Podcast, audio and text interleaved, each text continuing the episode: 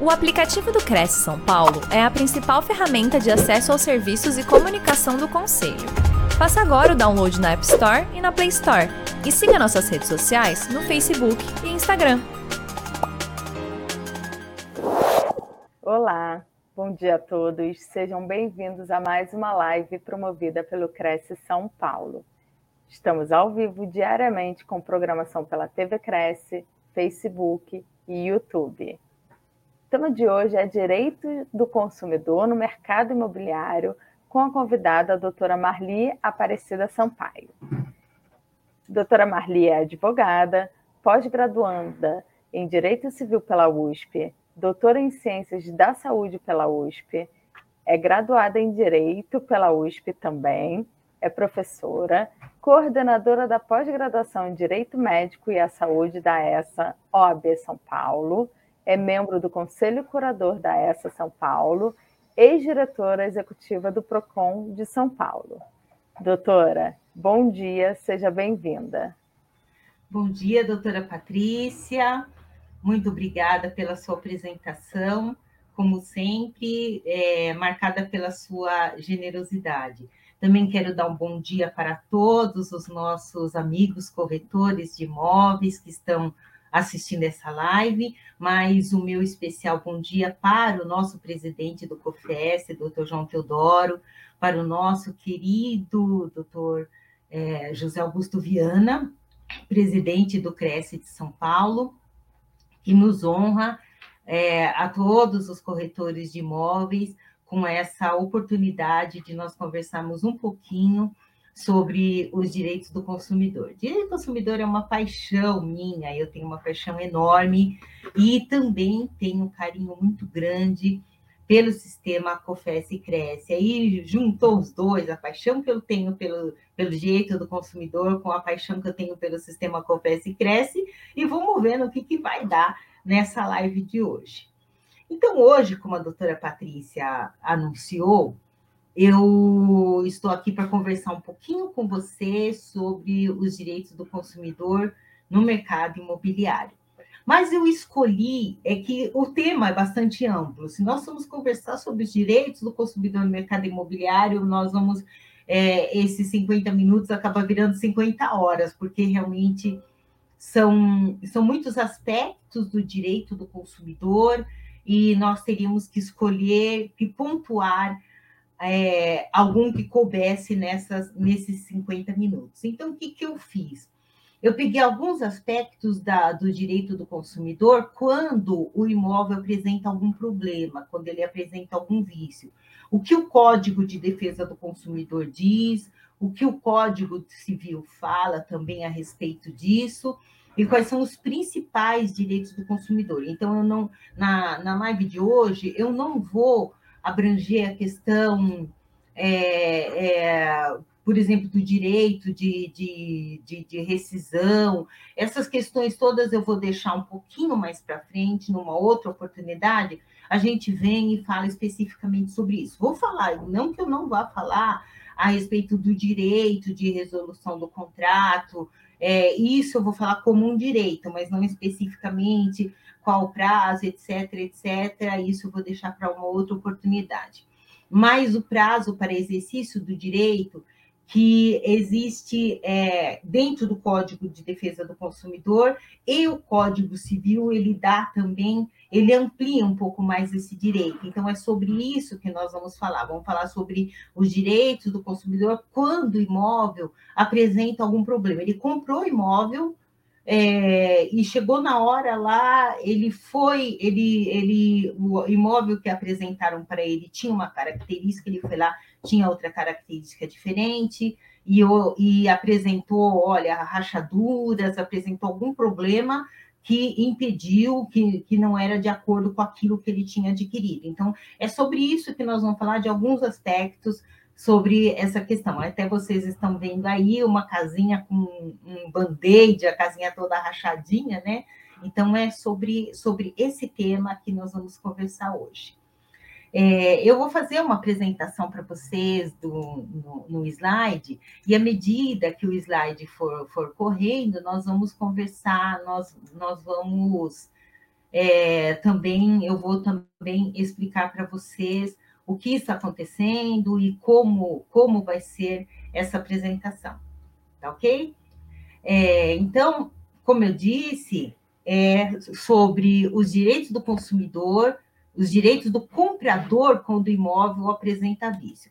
Agora, antes de, de falar um pouquinho, antes de entrar no tema, também tem outra questão bastante importante, que é explicar para vocês por que eu falo de direito do consumidor, quando, na verdade, todo mundo usa, quando você fala de, da, da, do mercado imobiliário, todo mundo fala de comprador, não é? Mas por que que eu utilizo a palavra consumidor? Porque, na realidade, o próprio Código de Defesa do Consumidor, no seu, nos seus artigos primeiro, segundo e terceiro, eles falam que o consumidor é aquela pessoa que adquire um produto ou serviço e paga o preço por aquele produto e pelo, por aquele, aquele serviço, e o fornecedor é a pessoa que, que disponibiliza no mercado de consumo um produto ou um serviço. Só um instantinho, pessoal, que eu esqueci de ligar a, a luz aqui para ficar mais clarinho um pouquinho a apresentação.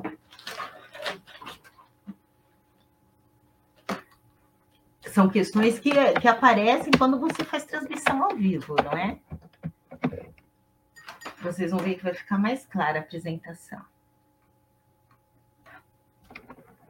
Eu pretendi que ficasse mais clara, só um instantinho.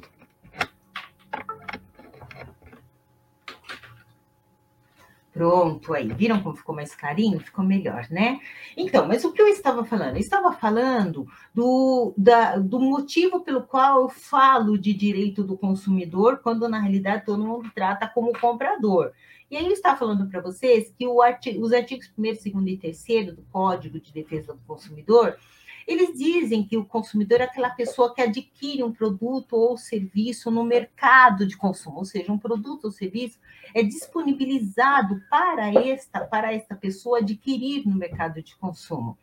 E quem é o fornecedor? Aquela pessoa que exatamente disponibiliza para a, a pessoa adquirir aquele produto ou serviço no mercado de consumo, a pessoa que tem como atividade a oferta desses produtos. Bem, diante do conceito que nós vemos de consumidor, a pessoa que, que adquire um produto ou serviço foi disponibilizado para ela, e da, da pessoa que disponibiliza esses produtos e serviços, nós encontramos a figura tanto da incorporadora quanto da corretora e também do serviço, quando eu falo da corretora, eu falo das grandes corretoras, mas também do corretor de imóveis. Por quê? Porque ele vai fazer a intermediação daquele produto que está disponível no mercado de consumo. Portanto, há uma relação de consumo entre aquela pessoa que vai, que, que disponibiliza o produto e aquela pessoa que compra. E diante disso, diante de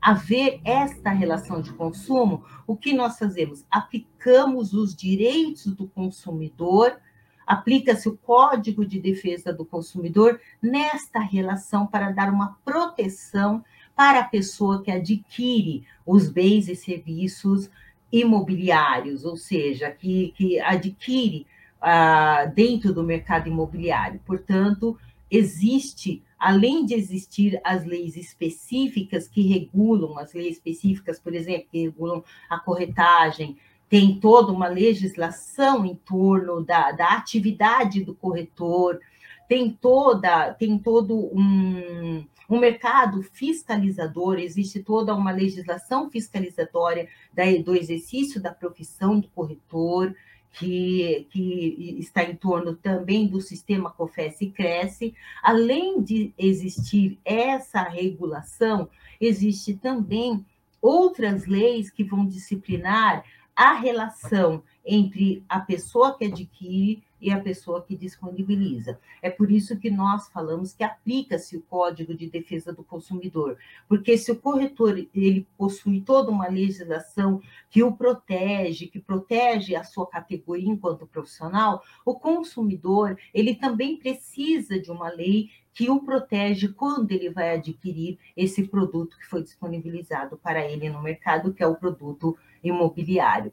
E diante disso, nós vemos, por exemplo, imagine uma pessoa que vai adquirir um imóvel e que aquele imóvel ele, ele não, não corresponde com as características que, ele, que o consumidor é, imaginava. Então, que ele foi lá no estande e no estande foi apresentado algo para ele, o corretor de boa-fé mostrou para ele as características do imóvel e depois o incorporador, por um problema ou outro, que não, não, não nos vem ao caso, mas por alguma, alguns problemas que pode ter ocorrido durante as obras, etcétera, acabou entregando algo diferente daquelas características que foram apresentadas. O consumidor tem o direito de, de, re, de enjeitar aquele produto, de não, não querer adquirir ou querer é, a devolução do valor. Então, nós vamos ver quais são os direitos do consumidor quando não corresponde às características e também quando apresenta algum problema, quando apresenta algum vício. É, quando nós falamos de vício, é, um, é uma linguagem bem técnica da... da, da é, é um, quando eu falo de vício, eu estou dizendo... Quero dizer, dos probleminhas que aparecem, probleminhas e problemões que aparecem. Mas é uma linguagem bem técnica voltada para a área do consumidor. Então, vocês não reparem quando eu falar, ah, apresenta um vício, eu quero dizer, quando aparece daqueles probleminhas, desde um, de, um, de um carpete soltando na pontinha, ou então desde o do piso que não está bem colocado, ou a, a torneira com algum vazamento, até uma trinca, né, no, no, no imóvel, e isso é, é um problema bastante sério. Então, eu estou dizendo, é, quando eu falar de vício, eu estou falando de, num sentido amplo de tudo isso que pode acontecer. E, e eu quero começar a minha explanação por esse primeiro slide, falando a respeito das informações, as informações adequadas. Por quê? Porque o direito do consumidor, o direito básico do consumidor, e aqui já, estou, já estamos entrando no Código de Defesa do Consumidor, que em seu artigo sexto ele fala dos direitos básicos do consumidor. Então, qual é o primeiro direito básico do consumidor quando ele adquire imóvel no mercado? Ele tem direito à informação adequada. Então, é, é, é, o, é o que diz o artigo sexto. Ele fala que são direitos básicos do consumidor a informação adequada e clara sobre o quê? Sobre os diferentes produtos e serviços, é, com especificação correta de quantidade, características, composição, qualidade, tributos, tributos incidentes, o preço, bem como sobre os riscos que apresentam. Então, essas informações precisam estar muito claras quando o consumidor for numa estande adquirir, ou então quando ele for na sua corretora, quando ele for na sua imobiliária, comprar um imóvel novo, um imóvel antigo, um imóvel, é, é, um imóvel na planta, essas informações precisam estar muito claras sobre, olha, a especificação correta, qual é a metragem, né? É, olha, são, são dois imóveis, é uma casa geminada, são tantos, é, são tantos compartimentos, não é? As características do imóvel, é, é, um, é uma casa plana, é um apartamento, a localização, e, e se for imóvel na planta, ele precisa saber como vai ser o material, tudo isso, né? A qualidade do material e, principalmente, pessoal, é, quais são os tributos incidentes na, na, na, no, no momento da aquisição. Porque pode ser para nós, é, que já lidamos com essa questão, que já estamos acostumados, pensar assim, ah, mas será que a pessoa não sabe que tem tais e tais tributos? Pode ser que seja um jovem casal, uma pessoa que está comprando pela primeira vez e não tem ideia dos tributos incidentes na hora de fazer a, de fazer a, de fazer a transmissão do, do bem, e ele pode se assustar depois na hora de ter que pagar o tributo e ficar ensandecido com o corretor. Olha, não, não me falaram que tinha isso, eu, eu, como é que eu ia adivinhar? Porque às vezes a pessoa não tem experiência na aquisição do imóvel, então precisa explicar para ele tudo isso que vai, que vai incidir sobre o imóvel, principalmente na hora da transmissão de um, de um, do, do, do vendedor para o comprador. O preço, não é? É, o preço, o, o preço à vista, o preço parcelado, se ele vai ter que, que partir para um financiamento, e olha, até aqui é a parte da corretagem, agora daqui para frente é com o banco, mas eu vou ajudar o senhor com o banco, porque afinal de contas o corretor, ele faz toda a intermediação e ele pode também, até na, na, na, parte da, na parte da instituição financeira, dar também algumas orientações, apesar que essa parte da instituição financeira fica mesmo com a instituição financeira, mas o corretor tem momentos que, eu, que o, a pessoa que vai comprar não, não tem experiência, ele precisa de um aporte, precisa de um socorro, então o corretor vai lá e explica para ele, olha, esse financiamento vai ser feito com o banco, costumeiramente é assim, assim, assim, o senhor vai até a instituição financeira, o senhor vai lá, se o senhor tiver dúvida, traga para eu dar uma olhada, para eu poder orientar o senhor da melhor maneira. Então, são essas, essas questões que são importantes, que estão no Código de Defesa do Consumidor. Agora, algo bastante importante que fala o artigo sexto do Código de Defesa do Consumidor, que é sobre os riscos que apresentam. Então, precisa o corretor dizer, olha,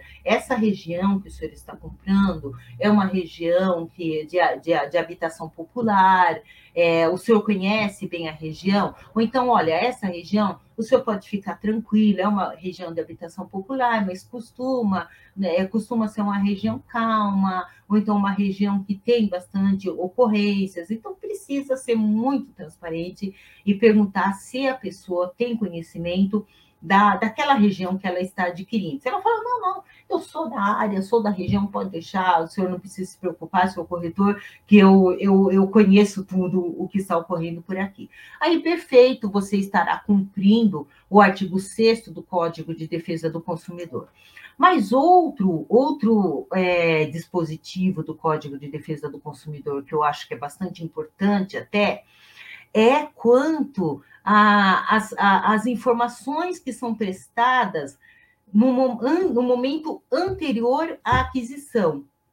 Por quê? Imagina, por exemplo, que ele pega um panfleto na rua, né, e que tem informação sobre as características do imóvel, sobre preço, sobre é, é, lançamento, sobre tudo isso, e depois, quando ele vai e, e dirige-se maiores informações, dirige-se ao estande, quando chega no estande, não é nada daquilo que o panfleto estava explicando, ou na hora dele fechar o contrato, não é nada daquilo que o panfleto estava dizendo. É, precisa tomar todo cuidado com essa questão do panfleto que você, que você divulga, que você espalha por aí. Por quê? Porque o artigo trinta do Código de Defesa do Consumidor, ele fala que toda informação ou publicidade que for suficientemente precisa e veiculada de qualquer forma ou meio de comunicação, então pode ser panfleto, pode ser pela televisão, pode ser pelo, pelo WhatsApp, pode ser pelo, pelo Facebook, pela internet, qualquer meio de comunicação. Com relação a produtos e serviços oferecidos, apresentados, o que acontece? Toda informação que for veiculada, ela obriga o fornecedor que, que a fizer veicular, ou seja, aquele fornecedor que colocou aquilo no panfleto, na internet, no WhatsApp, ela, ele obriga a integrar o contrato que venha a ser celebrado. Então, aquela informação que foi veiculada no WhatsApp, aquela informação que foi veiculada no Facebook, aquela informação precisa estar no contrato. Toda a informação que você prestou no momento anterior precisa compor o contrato.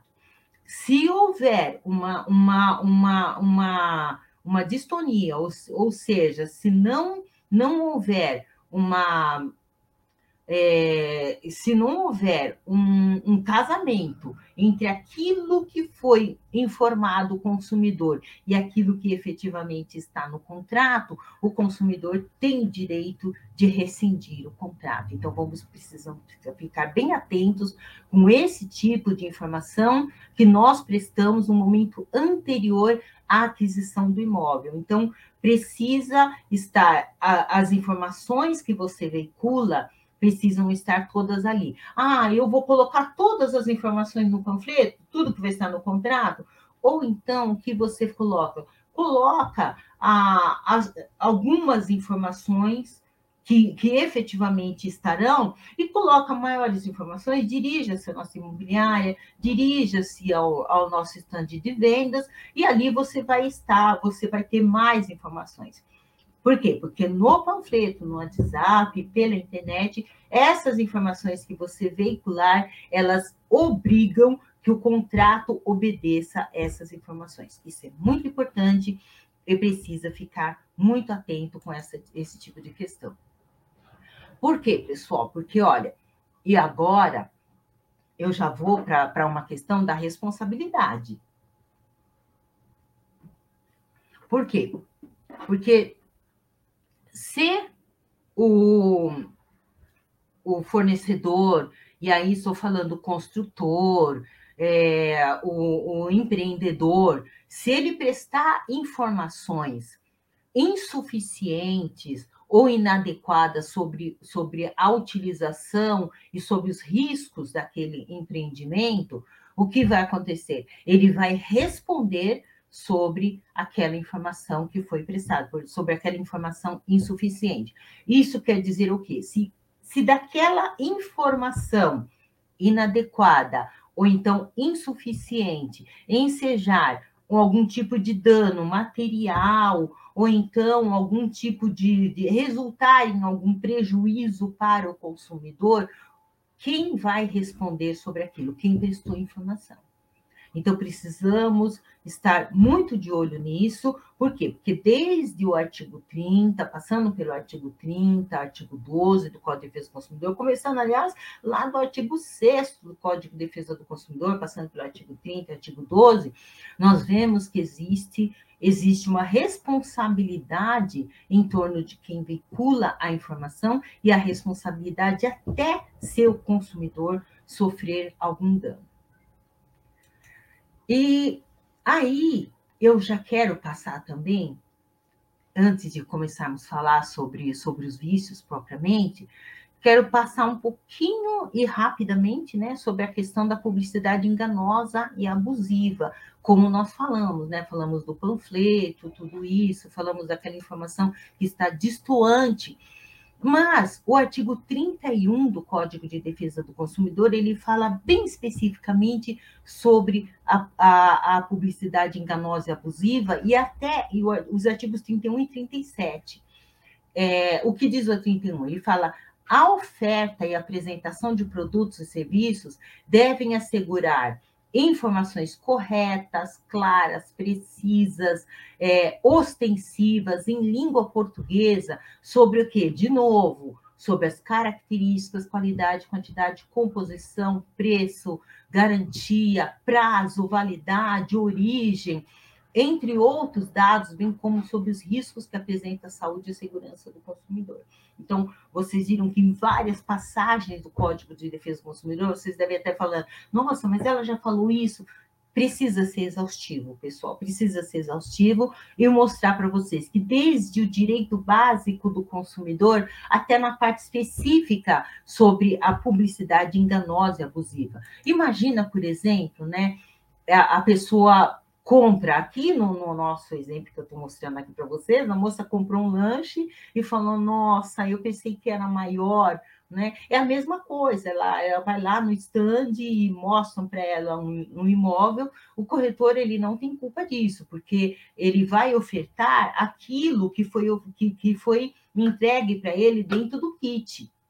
Mas, quando a pessoa vai efetivamente lá no prédio olhar, e ela fala, nossa, mas os meus móveis não vão caber aqui. Aliás, acho que móveis comuns não cabem aqui. O que, que aconteceu com esse apartamento? Encolheu? Aí, a hora que ela vai medir e olhar aquilo que foi ofertado para ela no, na, naqueles papers, e na hora que ela vai efetivamente adquirir, ela percebe que não é, não, não corresponde com as dimensões.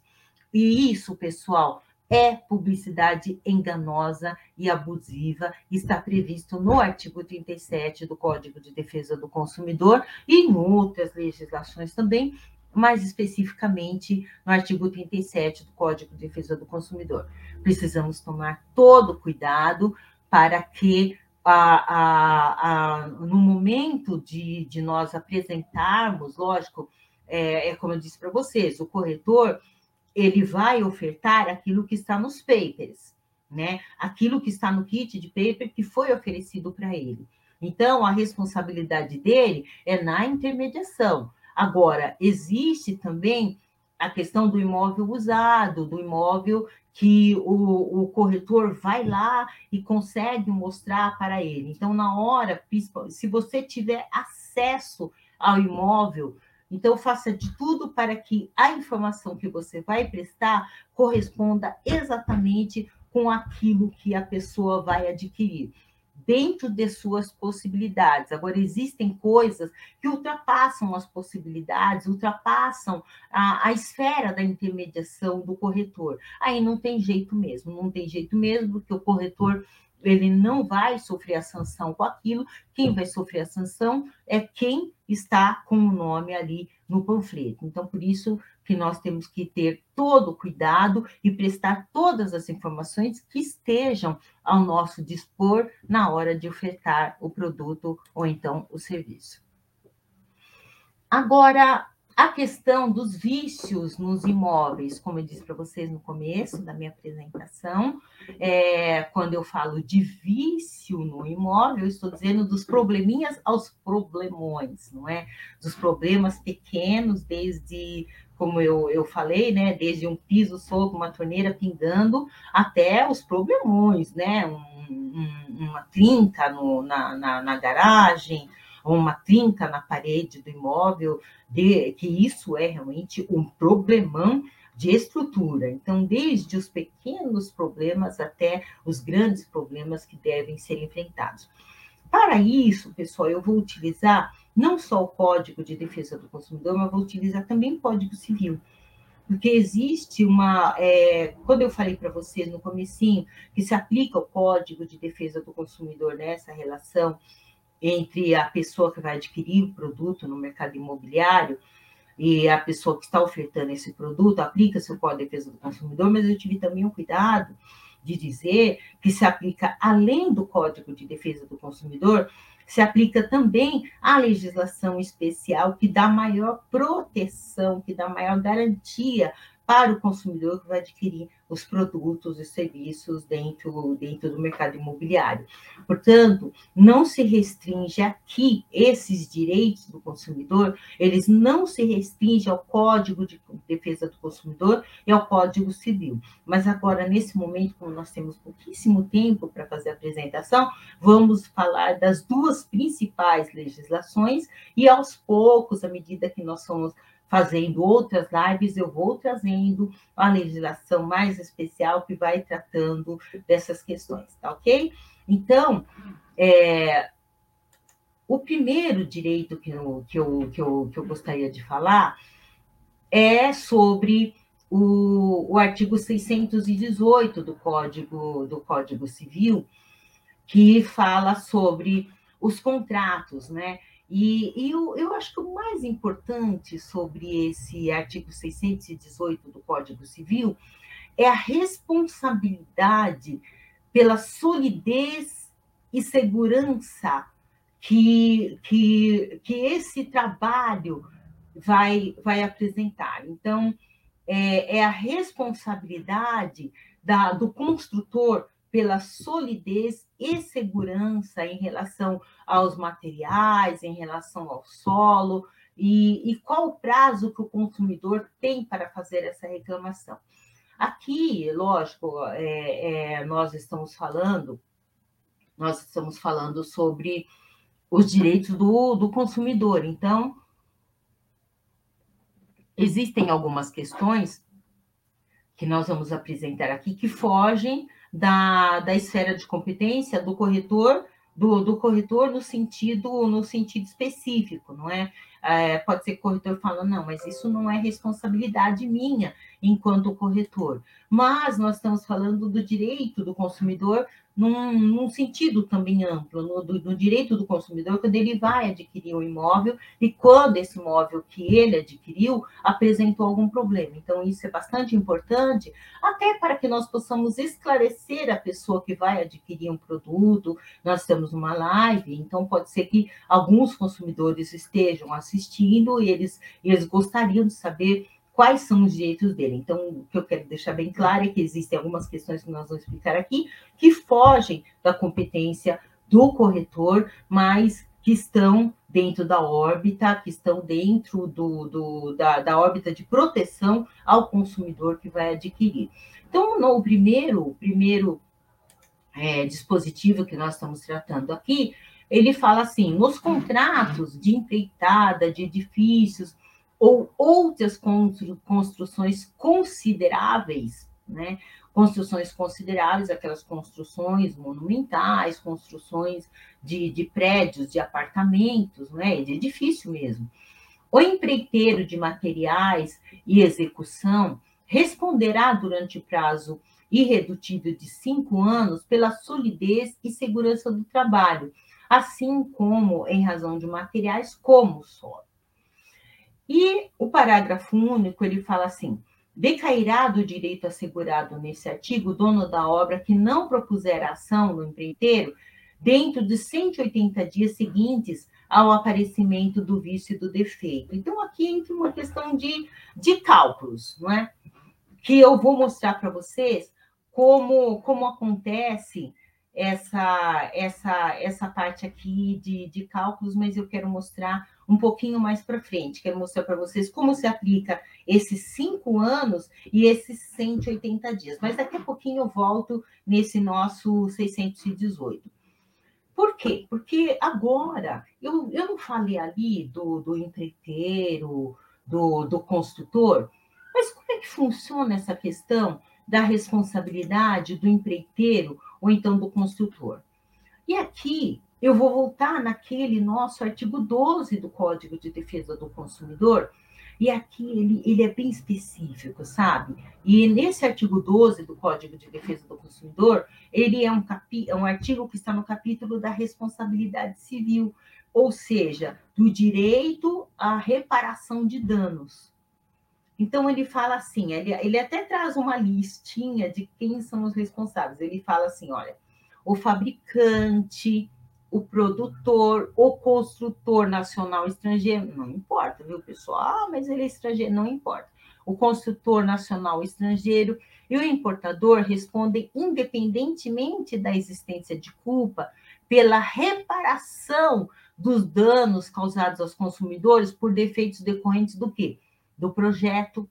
Então, aqui, apesar de não constar na, nesse, nesse rolzinho aqui no comecinho do artigo, não consta o, o, a responsabilidade do engenheiro, mas aqui ele fala do projeto. Então, no projeto, é, nós colocamos a pessoa do construtor e colocamos também a responsabilidade do engenheiro, porque pode ser que o construtor fale, não, mas a responsabilidade não foi minha, foi do engenheiro responsável, porque o engenheiro fez isso, aquilo, aquilo outro. Então, está, estão todos aqui contemplados com a responsabilidade.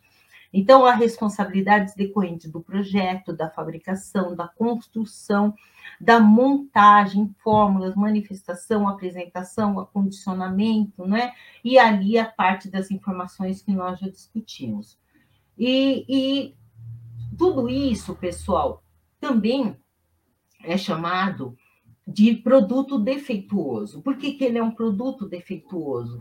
Porque as condições do projeto, é, da construção, não foram inadequadas e trouxeram um dano para o consumidor. Que tipo de dano é esse, pessoal? Aqui, o artigo doze, ele trata especificamente em dano em dano à vida, à saúde e integridade física do consumidor. Outros dispositivos, como por exemplo o artigo dezoito, que nós vamos ver um pouquinho mais para frente, eles vão tratar da reparação de danos materiais, a perda do imóvel. Mas aqui eu estou falando, por exemplo, de desmoronamento de, de, de, de edifício, que nós vimos ao, em ao, a, acho que a questão de dois anos atrás, desmoronamento de edifícios, acho que mais no Rio de Janeiro. É, volta e meia nós ouvimos falar, né, de trinca em edifícios por vício de construção, tudo isso. Então, quem é que vai responder?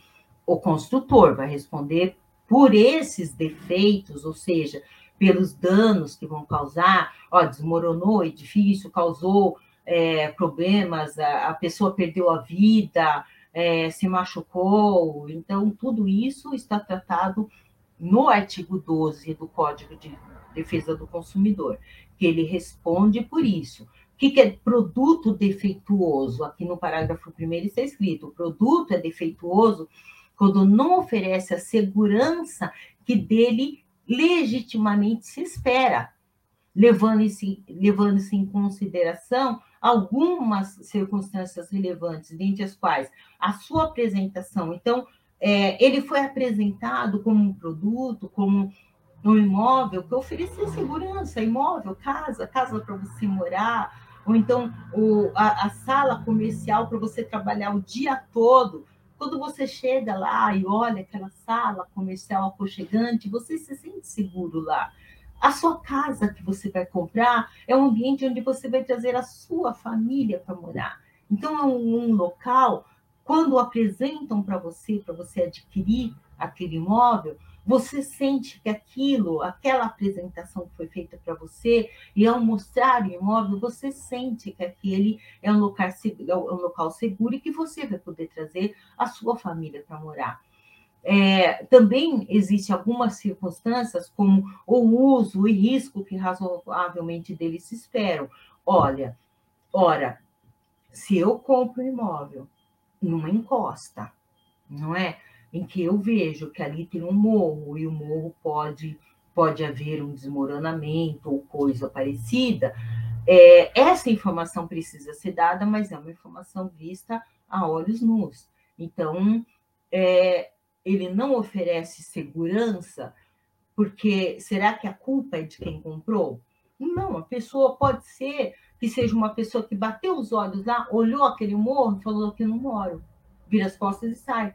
Mas pode ser que seja uma pessoa de boa fé, acreditou que aquele imóvel construído ali, que ele traria, que apesar de ser numa encosta perto de morro, que aquilo foi licenciado, que a prefeitura fiscalizou, que a prefeitura exerceu o seu dever de fiscalizar e não deixaria construir ali se não soubesse que aquele local é seguro. Então, a maioria das pessoas que compraram nesses locais de desmoronamento, elas acreditaram, principalmente construção, elas acreditaram que aquele local, que a prefeitura não deixaria construir naquele local se não fosse um local seguro. Então, ali existe a responsabilidade de quem? Do Estado, pela ausência de fiscalização, e a responsabilidade de quem, de quem construiu ali e apresentou aquele local como sendo um local seguro. E a época que foi colocado o produto, ou seja, é, numa época de seca, em que não, não, não estava chovendo, portanto, não tinha enxurrada correndo pela rua, tudo isso. Então, tem, tem essas circunstâncias que a pessoa vai falar, olha, é, na época que foi vendido, é, eu não sabia que tinha enxurrada ou coisa parecida. Então, tem todas essas questões que são questões que merecem ser levadas em consideração. E, e aí, no que, no, no, no, um, uma coisa que eu acho bastante importante é, é esse parágrafo segundo do artigo doze do Código de Defesa do Consumidor, que ele fala que o produto não é considerado defeituoso pelo fato de outro de melhor qualidade ter sido colocado no mercado. Por exemplo, ele construiu, é, construiu um prédio perto de um local que tem inundação e construiu outros em local mais elevado, que não, não, não sofre inundação. Então, ali é um prédio mais novo que foi colocado ali, e o, e o meu prédio é igualzinho, e por que que o meu prédio foi construído aqui e o de lá, né? Então, ele vai falar, ah, mas o, o daqui ele é defeituoso porque os mais novos têm mais, mais segurança, etcétera. É, você tem que olhar para a segurança do seu e não comparar com outro mais novo que foi construído. Se o seu não apresenta segurança, a falta de segurança é do seu, não comparado com outro mais novo, outro de melhor qualidade, porque se o outro de melhor qualidade foi colocado no mercado, é, você vai comparar um com o outro, ele é de melhor qualidade, você tem que olhar quais são os problemas de segurança do seu e não em relação àquele de melhor qualidade. Agora, se for os dois que têm a mesma qualidade, a mesma, a mesma base de segurança, que um foi feito ao lado do outro e que o outro, os dois, um oferece segurança melhor e o outro não, aí nesse caso os dois têm a mesma qualidade, pode ser reclamado. Agora, se um outro com características melhores, é, preço maior, tudo isso não pode haver essa comparação. E aqui no parágrafo terceiro do Código de Defesa do Consumidor, eu acho uma coisa bem interessante, porque ele traz quais são as defesas que o construtor vai apresentar. E é bastante importante para o consumidor ficar esperto com isso. Por quê? Porque o fabricante, o construtor, o produtor só não será responsabilizado quando ele provar, mas ele vai ter que provar, a prova é dele, que não colocou o produto no mercado. Ou seja, pode ser que alguém falsificou um panfleto, né? Colocou um logo de uma imobiliária que não era dela, né? Então, ela, é, é, ela vai ser chamada para responder por aquele panfleto que o, o imóvel vendido não correspondia com as especificações.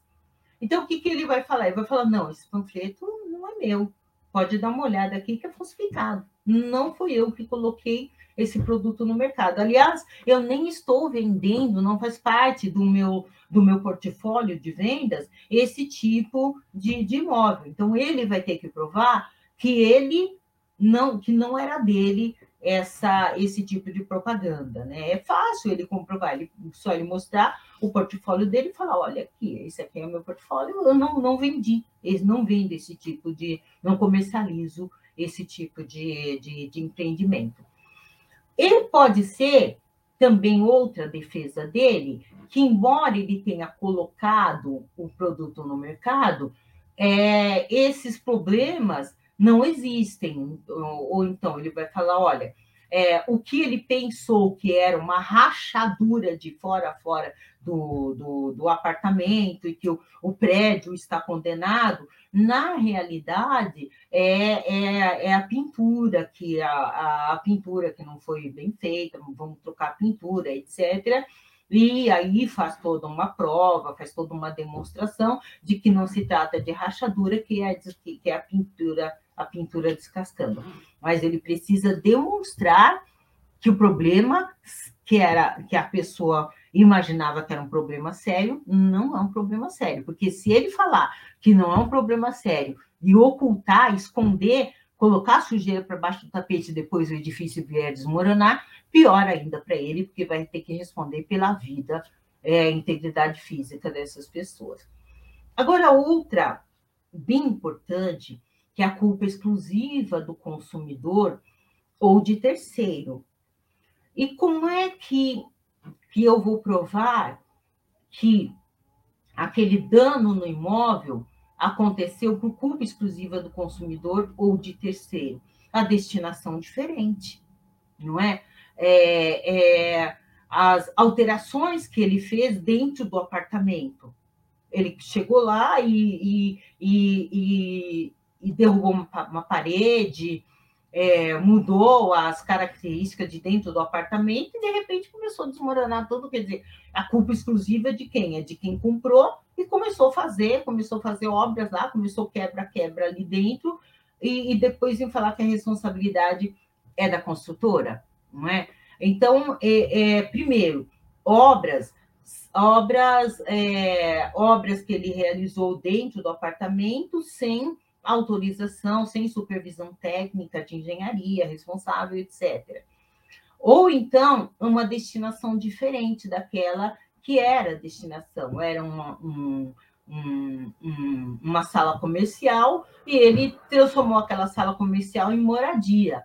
Aí depois começou a reclamar que não tem isso, não tem aquilo, mas na verdade era uma sala comercial e ele começou a morar lá e começou a exigir coisas como se fosse um, um, um edifício voltado para a moradia. Então, aí a culpa exclusiva do consumidor, ou então de terceiro.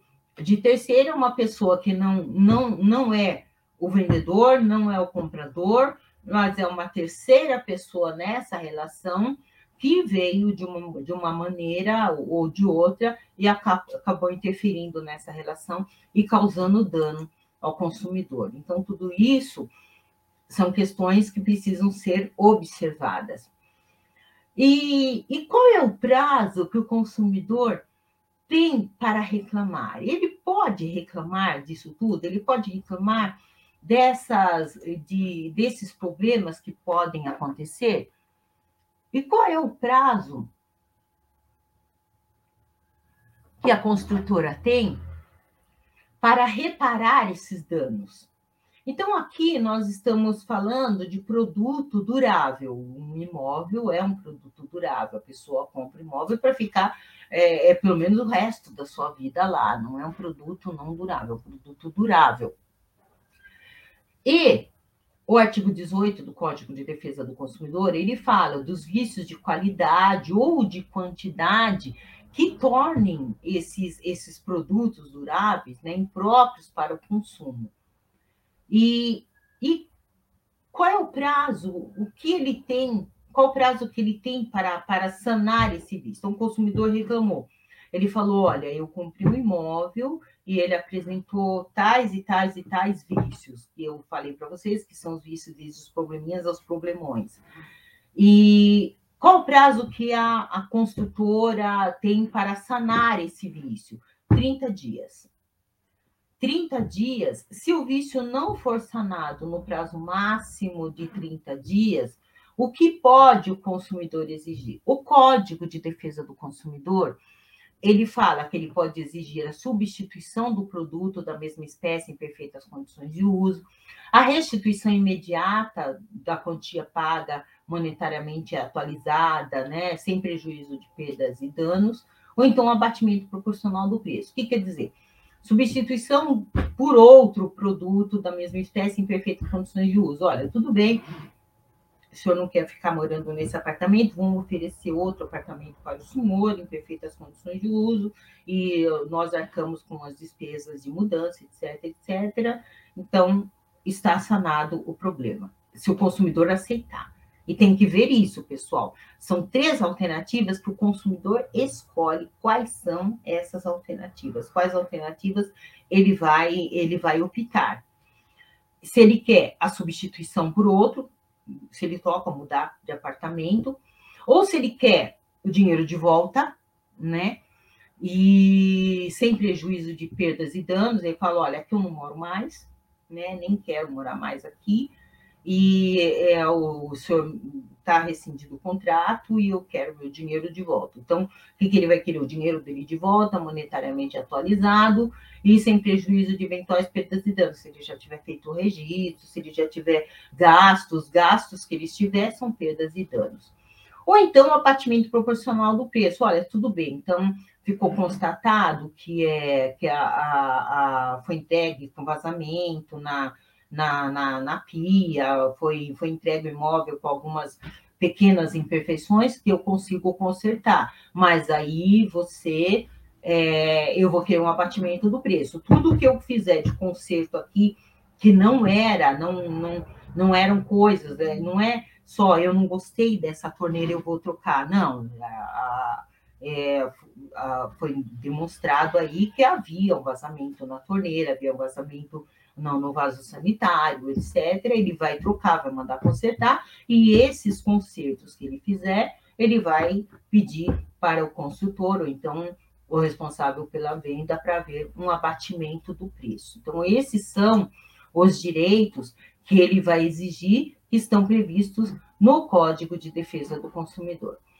Mas também, pessoal, tem a questão dos cento e oitenta dias, que eu não quero me adentrar na, na questão dos cento e oitenta dias, que é o prazo para para que a pessoa possa rescindir o contrato, e tem os direitos, né? Tem o direito de rescisão, rescisão contratual.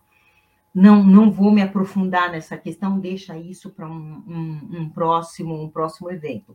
Mas eu não posso deixar de consignar aqui que o próprio Código de Defesa do Consumidor, ele dá esse prazo de cento e oitenta dias. Por quê? Pode ser que, o constru... que a construtora fale assim, olha... É, uma, um, um exemplo bem, bem típico, né, é de rachadura na piscina, ou então uns, alguns problemas mais sérios, mas que podem ser, podem ser consertados. Eu falei logo no comecinho que o prazo é de trinta dias para que o vício seja sanado, mas pode ser que trinta dias não seja suficiente. Ele fala, olha... É, Em, eu, eu reconheço que existe esse problema aqui, tem, tem esse problema aqui de vazamento, então é um problema de pintura, e eu vou ter que fazer uma pintura nova, tudo isso, mas em trinta dias eu não consigo, por exemplo, rajadura na piscina, eu não consigo consertar essa piscina da senhora em trinta dias, até porque nós estamos no período chuvoso, tudo isso, eu preciso que esteja num período de seca, e nós estamos terminando o inverno, e só vai possível no comecinho do verão, etcétera. Então, estamos em pleno verão, com bastante chuva, e eu preciso que seja no período de inverno, período de seca, para a gente conseguir consertar essa piscina. Neste caso, pessoal, pode haver, pelo próprio Código de Defesa do Consumidor, as partes podem convencionar uma ampliação daquele prazo de trinta dias, ou então uma redução do prazo. Eles podem convencionar é, em separado, mas esse prazo de trinta dias que ela tem para consertar, ele pode ser diminuído ou ampliado. Ampliado, essa ampliação não pode ser superior a cento e oitenta dias e não pode ser inferior a sete dias. Como acontece isso? É aquela história, olha, minha senhora, eu não consigo consertar essa piscina da senhora com prazo de trinta dias, eu preciso de mais prazo, noventa dias, e aí você já sabe, consumidor, é, comprador de imóvel, ou então você que, que tem esse produto que apresentou esse problema, você sabe que o prazo não pode ser superior a cento e oitenta dias, está previsto no artigo dezoito, parágrafo segundo do Código de Defesa do Consumidor. Mas também, pessoal, e isso precisa ser prestada muita atenção. Por quê? Porque se ele tem trinta dias para consertar, ele foi lá e falou assim, ah, não, isso aí em uma semaninha nós consertamos, eu troco essa pintura, eu troco a... Se ele falou que ele conserta em sete dias, você pega o, o talãozinho dizendo que, que o produto foi, que foi solucionado em sete dias. Porque se apresentar o mesmo problema de novo, pessoal, ele não vai poder pedir prazo suplementar. Vai falar, ah, não, mas eu tinha trinta dias, eu consertei em sete, significa que eu tenho, mas ele não tem. A partir do momento que ele se dispôs a consertar em sete dias, ele abriu mão do prazo de trinta dias que ele tinha. Ele se dispôs a consertar em sete dias. Assim como... Se ele tinha trinta dias, ele falou que não consegue em trinta e, e, e falou, olha, só consigo em cento e oitenta, então é em cento e oitenta, não é trinta. Assim como não é, não é, não, não é trinta, é em sete. Ele se comprometeu a consertar em sete dias. E é isso que está escrito no Código de Defesa do Consumidor. Está escrito assim, ó, poderão as partes convencionar a redução ou ampliação prevista no parágrafo anterior, que fala de trinta dias, né? Não podendo ser inferior a sete, nem superior a cento e oitenta dias. Nos contratos de adesão, a cláusula tem que ser em apartado. Gente, eu estou com cinquenta e quatro minutos já.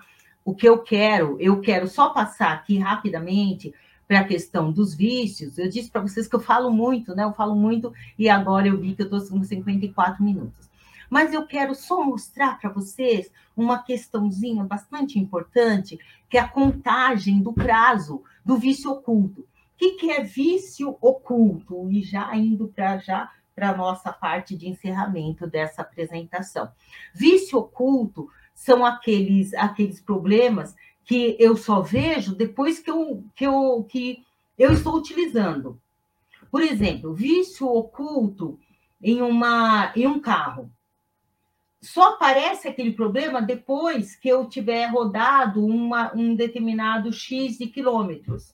Eu uso pouco o carro, né? Por exemplo, se eu for uma pessoa como eu, que uso o carro bem pouquinho, bem pouquinho, bem pouquinho, né? Eu sou daquela que dirige assim, utilizo o carro bem pouquinho. Se ele vier com vício oculto, que só depois de X quilômetros rodados que vai aparecer, vai aparecer muito depois daquele prazo de garantia que eu tenho. Eu não disse para vocês, lá no comecinho do artigo do, do, do artigo seiscentos e dezoito do Código Civil, que ele tem o problema, ele tem o prazo, eu até vou voltar aqui, ó, no seiscentos e dezoito. Opa, passei muito. É, o artigo seiscentos e dezoito, ele diz o seguinte, deixa eu dar uma ligada aqui. Eu tenho que pegar aqui que está maiorzinho, porque senão eu não, não, não consigo ler direitinho. Ele fala assim, olha, é, no, parágrafo, no parágrafo único. É, decairá do direito assegurado neste artigo... Não, não, é lá em cima. Nos contratos de empreitada, o empreiteiro tal, responderá durante o prazo irredutível de cinco anos. Então... O construtor, ele vai responder durante o prazo de cinco anos pela solidez e pela segurança do empreendimento, durante o prazo de cinco anos. E o problema, se o problema aparecer durante esse prazo de cinco anos, quando o problema aparecer, a pessoa tem cento e oitenta dias para reclamar. Então, ele comprou um imóvel, ele comprou um imóvel, nós estamos em dois mil e vinte e dois, ele comprou o imóvel em, em dois mil e vinte, né? Ou então em dois mil e dezenove, faz três anos que ele comprou. E só agora apareceu o problema. Ele tem, a partir do dia que ele vê, que ele, que ele descobrir que tem aquele problema, ele tem cento e oitenta dias para fazer a sua reclamação. Entendido? Então, ele tem cento e oitenta dias para fazer a sua reclamação. Se ele não fizer essa reclamação dentro do prazo de cento e oitenta dias, ele não vai poder mais reclamar. Agora, se ele reclamar dentro do prazo de, trinta, de cento e oitenta dias, no prazo de, no período de cinco anos, a partir da data que ele comprou, e do dia que apareceu o problema, ele tem cento e oitenta dias para reclamar, o que, que ele vai poder fazer? Ele vai poder pedir a rescisão contratual ou abatimento do valor. Ele vai falar, olha, é, não quero mais morar nesse apartamento, ou então eu fico nesse apartamento, mas eu vou mandar consertar tudo isso e vocês vão arcar com as despesas do conserto. Então, aqui eu estou pegando o quê? Estou pegando o Código de Defesa do Consumidor junto com o Código Civil. E se o problema aparecer depois daqueles cinco anos que diz o seiscentos e dezoito do Código Civil? Se ele aparecer é, depois desses cinco anos, mas num prazo de dez anos e ficar evidenciado o problema, ele não vai poder pedir mais a rescisão, nem o abatimento, mas ele vai poder pedir a indenização pelas perdas e danos. E é isso que diz, conjugado o artigo seiscentos e dezoito com o, o, o Código de Defesa do Consumidor. Eu sei que eu ultrapassei um pouquinho o tempo, peço desculpas para o pessoal, gostaria muito de, de, de continuar é, falando sobre o Código de Defesa do Consumidor, sobre os direitos do consumidor no mercado imobiliário, mas o tempo foi curtíssimo, passou cinco, olha, estou com quase uma hora falando aqui, gente do céu, me perdoem. Mas vou deixar agora, vou passar agora para a doutora Patrícia, acho que ela deve ter é, é, algumas, não sei se ela tem algumas perguntas, se ela tem alguma observação, doutora Patrícia, mas já peço desculpa já por ter ultrapassado o horário. Oi, doutora, muito obrigada pela sua explanação. Primeiro eu vou dar bom dia aqui para o pessoal que está nos assistindo, Sônia Celestino, Carlos Alves, é, Sérgio Otávio Nascimento, Everson Nunes, Cristiano Oliveira, Joanildo Malta, Carlos Campos, Alexandro Melo, Washington Rodrigues, Monique Cruz. Nossa, bastante gente. Que que Edenilson é isso? Rodrigues, Maria Rafaela. Mas o pessoal está tímido, viu? Porque ninguém fez pergunta ainda. Ah, não, não mas não tem problema. Só, olha a quantidade de gente, eu estou honradíssima. Maria Rafaela, Fábio Caetano, Mauro Pereira. Uh, Mauro Pereira está falando lá de São Luís do Maranhão. Olha, gente, que lindo! É. Eleni Bentes está falando de, lá da, da Chapada dos Veadeiros. Gente, que Juarez, lindo! Antônio. É, vamos ver se o pessoal faz alguma pergunta. Agora de manhã o pessoal fica meio tímido, porque acho que o pessoal assim, durante o trabalho e não faz tanta pergunta. É, está no horário de expediente, né? O pessoal está trabalhando, está ouvindo a live e está ali, ó, no computador, com um olho no peixe e outro olho no gato, né? Olhando aqui, trabalhando, a gente compreende, não tem problema não, viu? Eu vou, eu vou até pedir para o pessoal aqui do Cresce é, colocar... Ah, viu, o... doutora Patrícia? Me parece que tem uma... Ah, não, não. É, Lilian Fernandes, como adquirir performance múltipla? E não, isso será a live de hoje à noite. Vai ah, ser tá bom, tá bom. Uma pergunta. Performance múltipla e apresentar resultados extraordinários. Ah, vai tá bom. A live da noite. É, eu vou pedir para o pessoal aqui do Cresce colocar o, os contatos da doutora, se alguém assistir depois ou vier até alguma dúvida posteriormente, pode entrar em contato direto com a doutora Marli, né? É, doutora, como o pessoal está meio tímido e como a gente já avançou mais, mais de uma hora na live, eu acho que sua explicação foi tão boa que não deixou nenhuma dúvida. Espero, espero, espero. Então podemos encerrar, não é, doutora Patrícia? Sim, eu, eu vou agradecer a, a você que dedicou seu tempo e seu conhecimento para nos honrar com essa live. Eu, eu agradeço especialmente em nome da diretoria e do presidente, senhor Viana, e agradeço a todos que nos assistiram também. Mas antes da gente fazer o um encerramento, doutora, eu vou passar a palavra para você, para a doutora poder fazer as últimas considerações. Ah, tá bom. Bom, doutora Patrícia, agradeço imensamente, agradeço todos os nossos, os nossos colegas do Sistema Cofeci e Cresce, doutor João Teodoro, senhor Viana, é, doutor Milton, agradeço também, nossa, uma pessoa de, de elevadíssima estima, e todos os funcionários da estrutura do Sistema Cofeci e Cresce que estão nos agraciando aqui, é, ajudando no suporte com essa transmissão dessa live, e a você, corretor, todos esses colegas que, nossa, bastante gente ficou aqui é, online nos prestigiando, e um respeito muito grande para o seu Sistema Cofeci e Cresce, o meu agradecimento enorme, e gostaria também de, de dizer a todos que prestem bastante atenção na, na questão do Código de Defesa do Consumidor, principalmente na questão da, da publicidade, dos panfletos que entregam por aí, para que o panfleto que você entrega corresponda exatamente com aquilo que você está se comprometendo a entregar. Que é para não incorrer, além das sanções administrativas, o Sistema Cofeci e Cresce, também não incorrer em alguma das sanções previstas no Código de Defesa do Consumidor. Então, é isso o recado que eu gostaria de passar por hoje, e ficando aqui o meu agradecimento especial e meu carinho enorme que eu tenho pelo Sistema Cofeci e Cresce. Um abraço a todos. Tchau, tchau.